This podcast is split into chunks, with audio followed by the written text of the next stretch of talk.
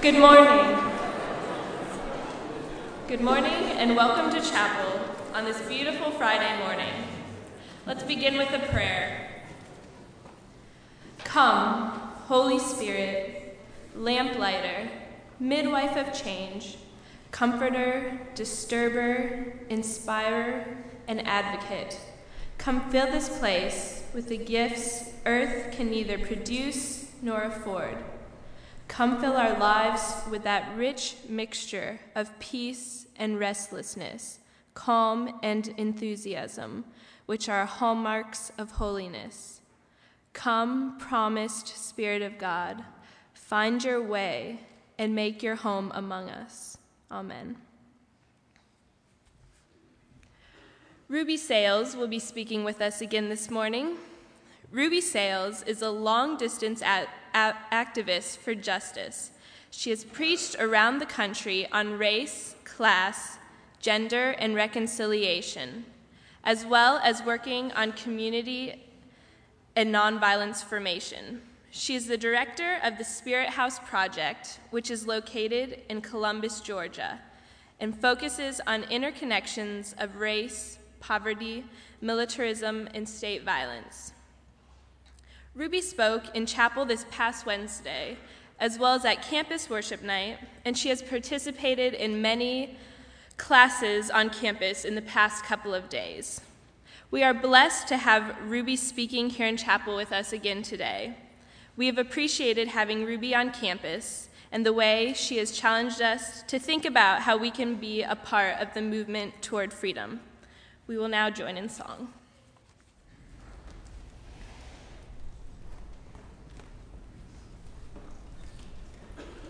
Everybody, please stand with me. Um, if you really need it, we'll be singing number 18 over my head from the green hymnal. Mm-hmm.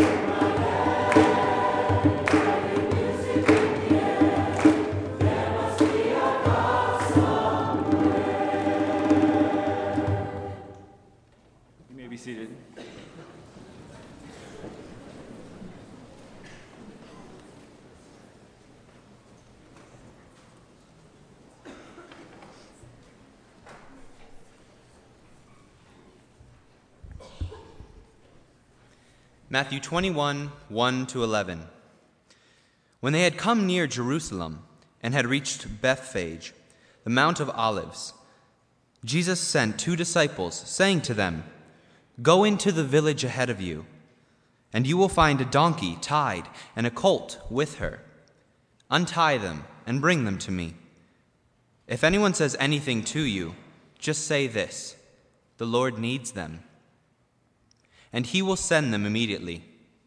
This took place to fulfill what had been spoken through the prophet, saying, Tell the daughter of Zion, Look, your king is coming to you, humble and mounted on a donkey, and on a colt, the foal of a donkey. The disciples went and did as Jesus had directed them. They brought the donkey and the colt, and put their cloaks on them, and he sat on them. A very large crowd spread their cloaks on the road, and others cut branches from trees and spread them on the road. The crowds that went ahead of him and that followed were shouting, Hosanna to the Son of David! Blessed is the one who comes in the name of the Lord! Hosanna in the highest heaven! When he entered Jerusalem, the whole city was in turmoil, asking, Who is this? The crowds were saying, This is the prophet Jesus from Nazareth in Galilee. Join me in welcoming Ruby Sales.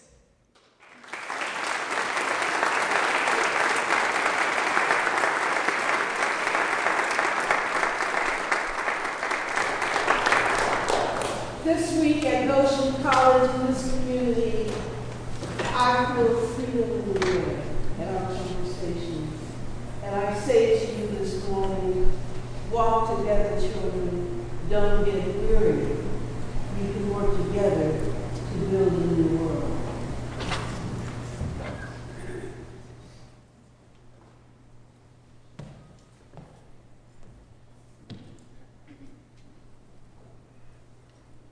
Good morning. Morning. You look pretty bright for nine o'clock. I, am constantly amazed at how bright people can be at nine o'clock in the morning. 10, 10, right. well, morning, you know, I get up at 12.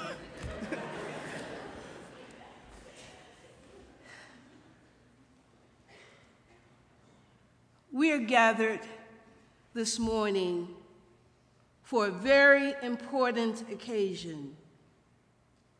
We are gathered here this morning, sisters and brothers, as a community to remember the life of our brother Jesus and his struggle with his people to move forward God's vision of a new world where we have the collective power to co create with God new hopes and new possibilities and new realities.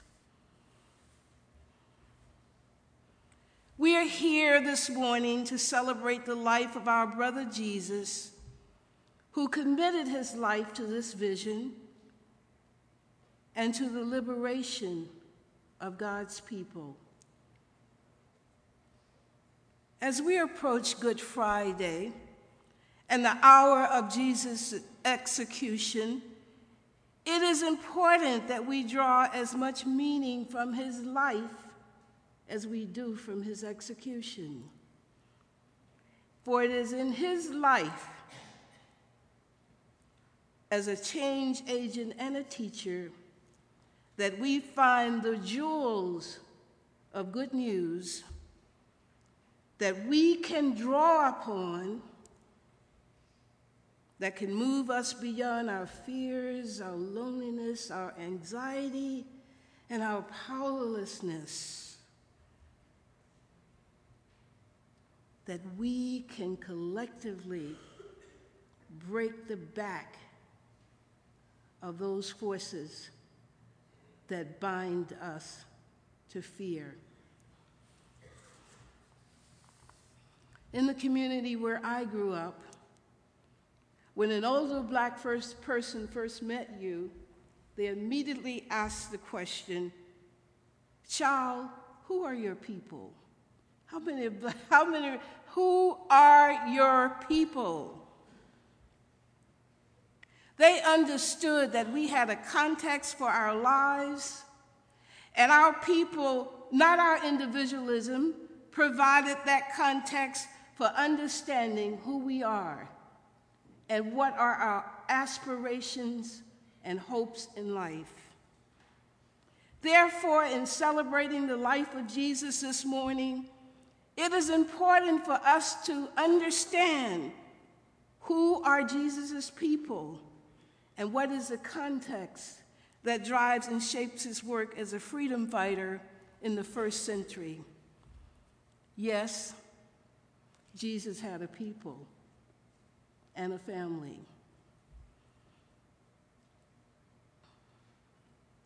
In the first century, as a matter of fact, the first decade of the first century, the Emperor Augustus declared his reign as a season of peace that would resonate throughout the Roman Empire. Additionally, he promised that in this environment, under his reign, the people would reap tremendous benefits, one of which was to live in a safe and secure world. He promised them homeland security. Now, our history of the first century teaches us that Augustus Caesar was a liar. It teaches us that his words, that his soothing and promising words, hid brutal and oppressive lies that went against God's vision and plans for humanity. We know that Augustus was not the guardian of peace. We know that he was the guardian of violence and terrorism. We know that he did not reign over a period of peace and security. We know that his was a reign of terrorism for thousands of people who were poor and colonized. And like all imperial lies, this lie hid the state's real agenda. And that agenda was to make the people completely subservient and obedient to the desires of the state and its agents. And we know that Augustus Caesar, when he looked out, he imagined a world where ordinary people would work while rich people lived off their labor. And we know that he did not promise a way out of poverty for ordinary people. Instead, we know that he hemmed them into very small spaces with no way out to move from their stations in life. And to make sure that the people accepted their places in life and remained in it, we know that Caesar had a massive army, legions of 100,000 soldiers to hold the people in place just in case they got ideas about freedom. Does that sound familiar?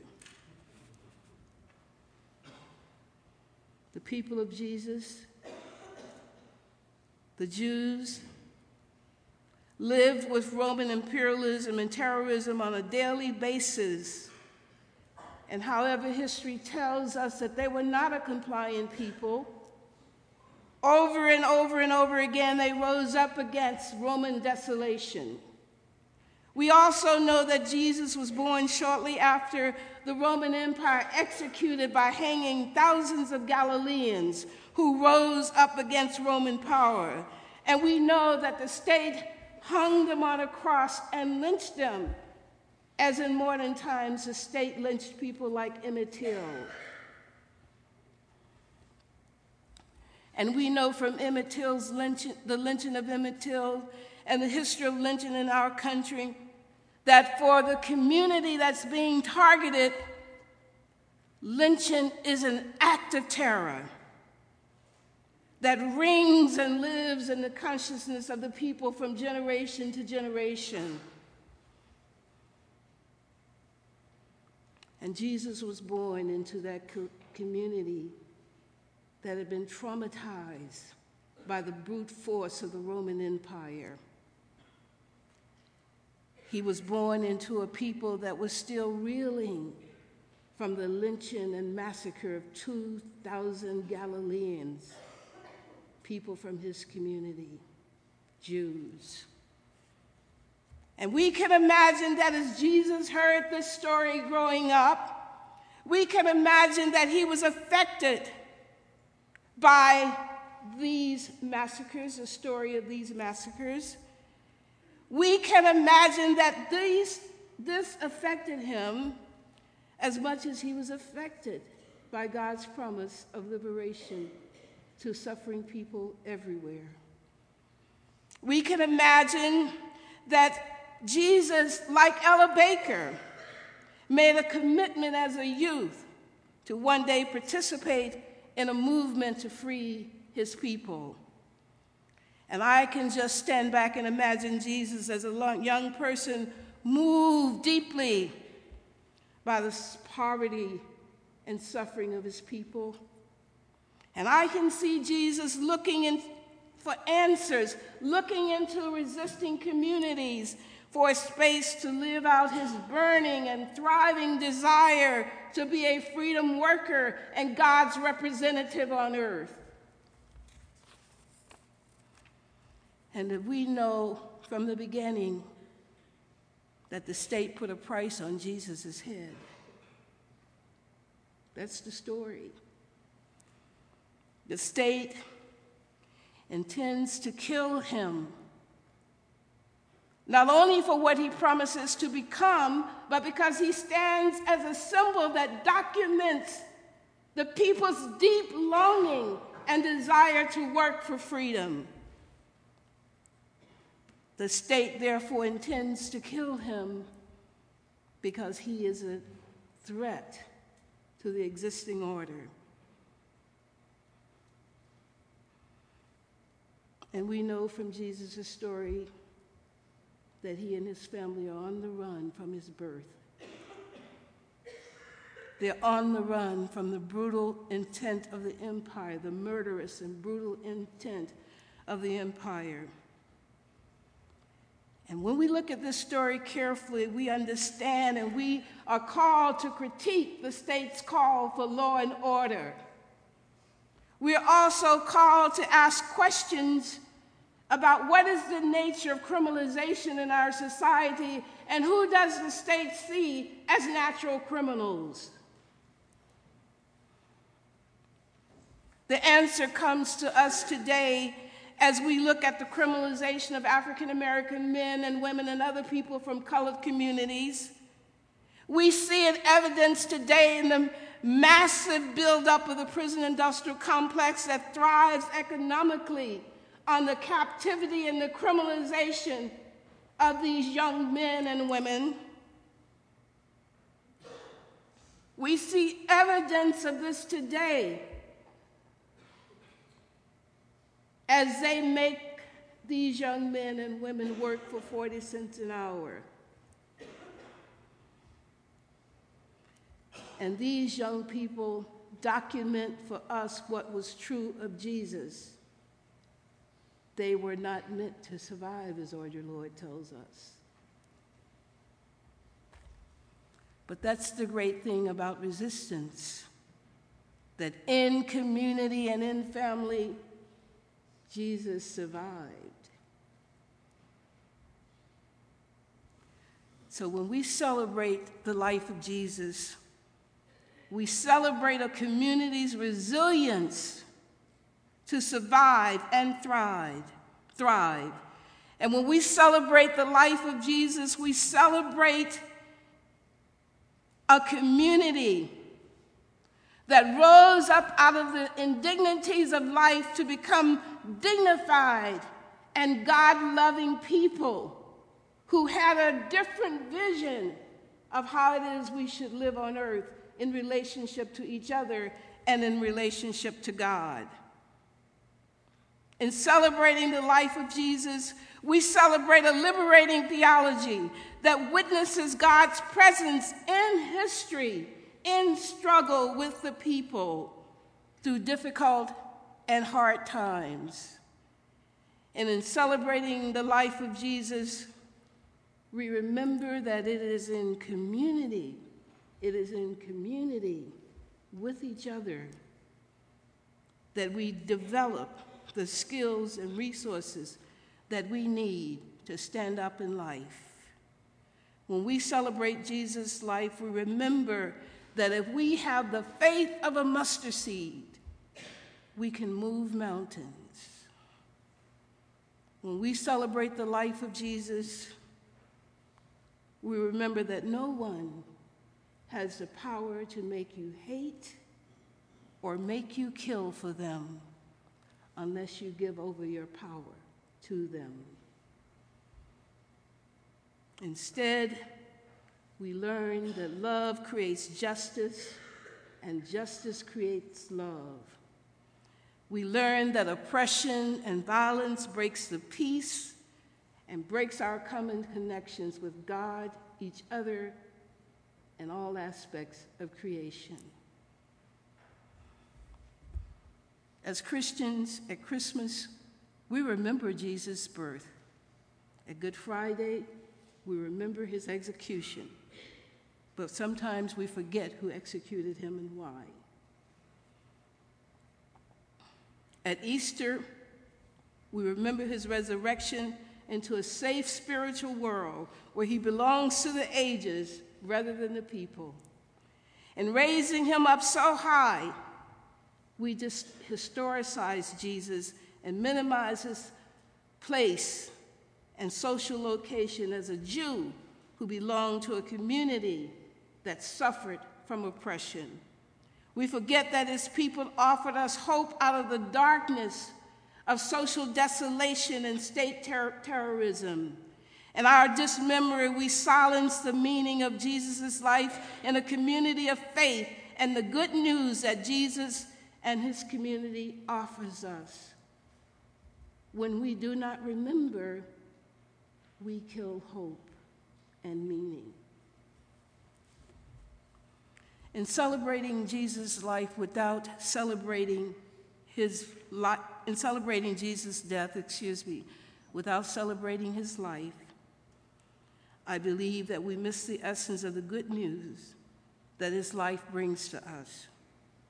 Instead, we buy into the subliminal message of the state that the only radical, good radical freedom worker is a dead radical freedom worker. I know that's hard to hear. In celebrating the life of Jesus, the true nature of the state is revealed to us. We understand that the state and its agents have a long history of demonizing freedom workers and manipulating their communities into believing that their sons and daughters, freedom workers, are dangerous to the survival and the security of their communities. In creating this official propaganda, the state and revisionist historians isolate freedom workers from their communities and their communities from them. They make them enemies rather than partners who share a common vision for freedom. Now they are free after doing this to not only execute freedom workers, but to kill the community's resistance to oppression and their movements to change it. With another devious stroke, the state distanced freedom workers from their communities by creating a false relationship that did not exist by spreading lies that they, the state, and freedom workers were allies who shared a common vision and worked together to achieve it. Can you imagine?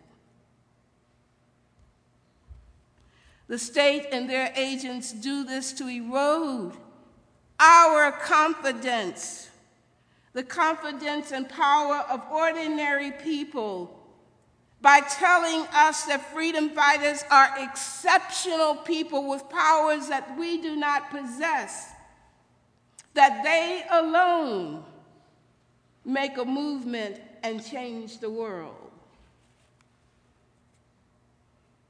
Sisters and brothers,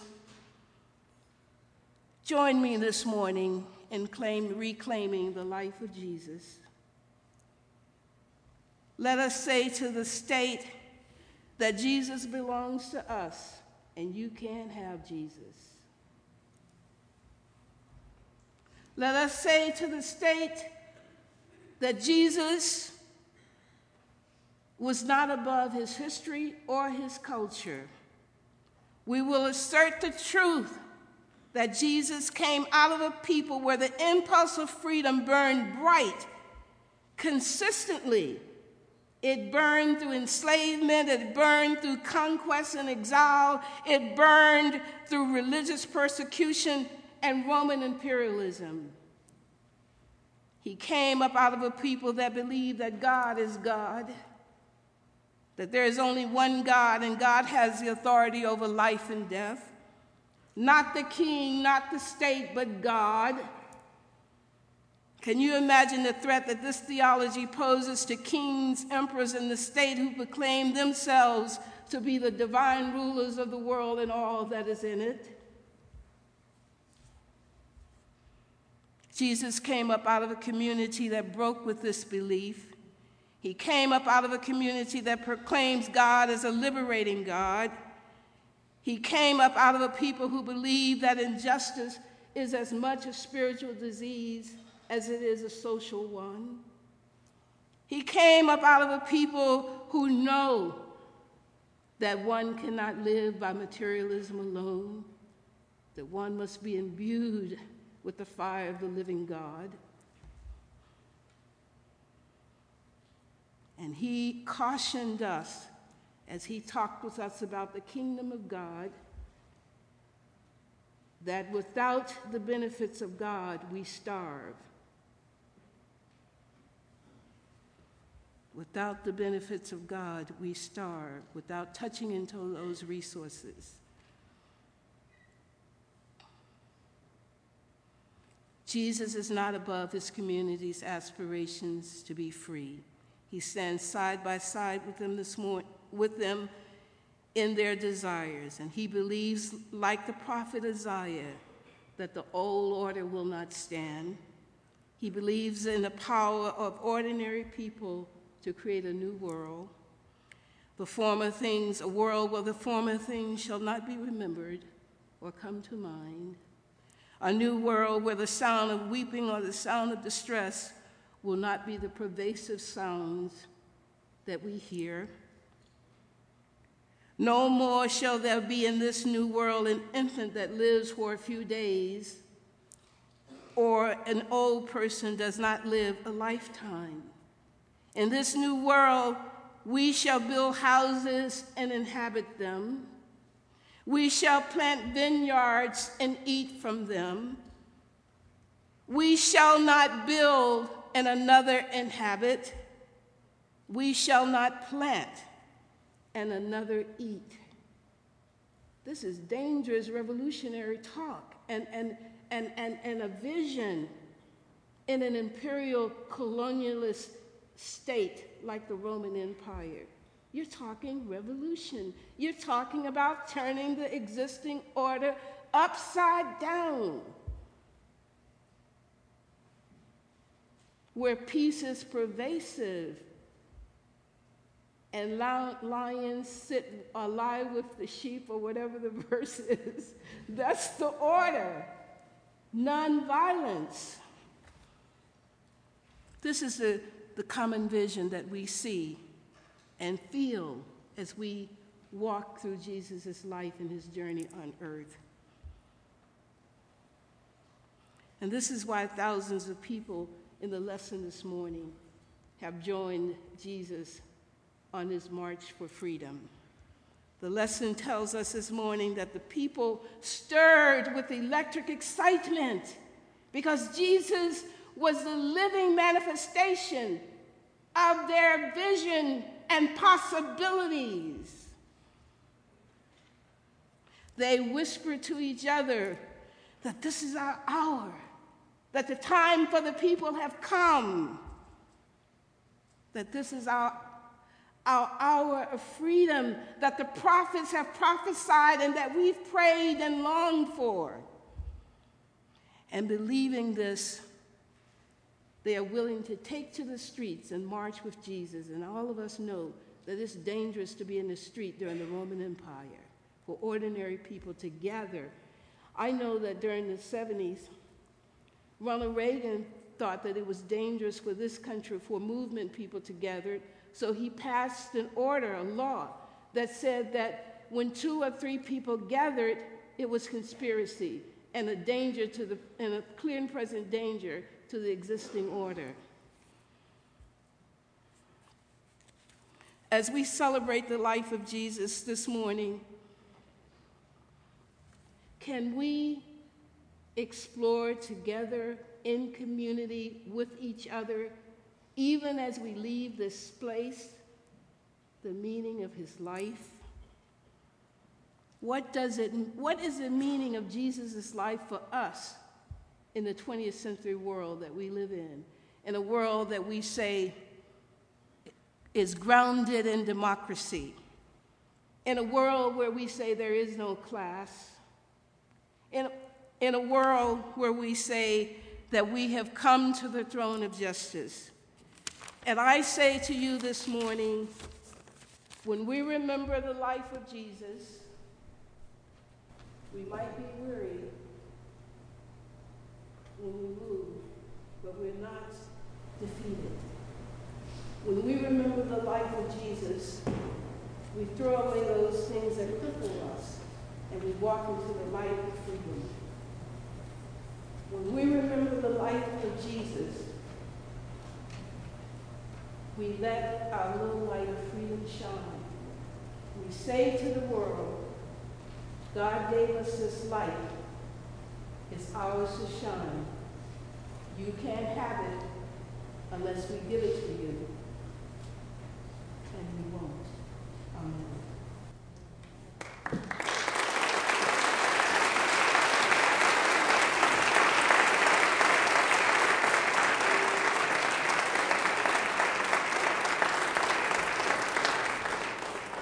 Turn in your hymnals, your blue ones, to number 401.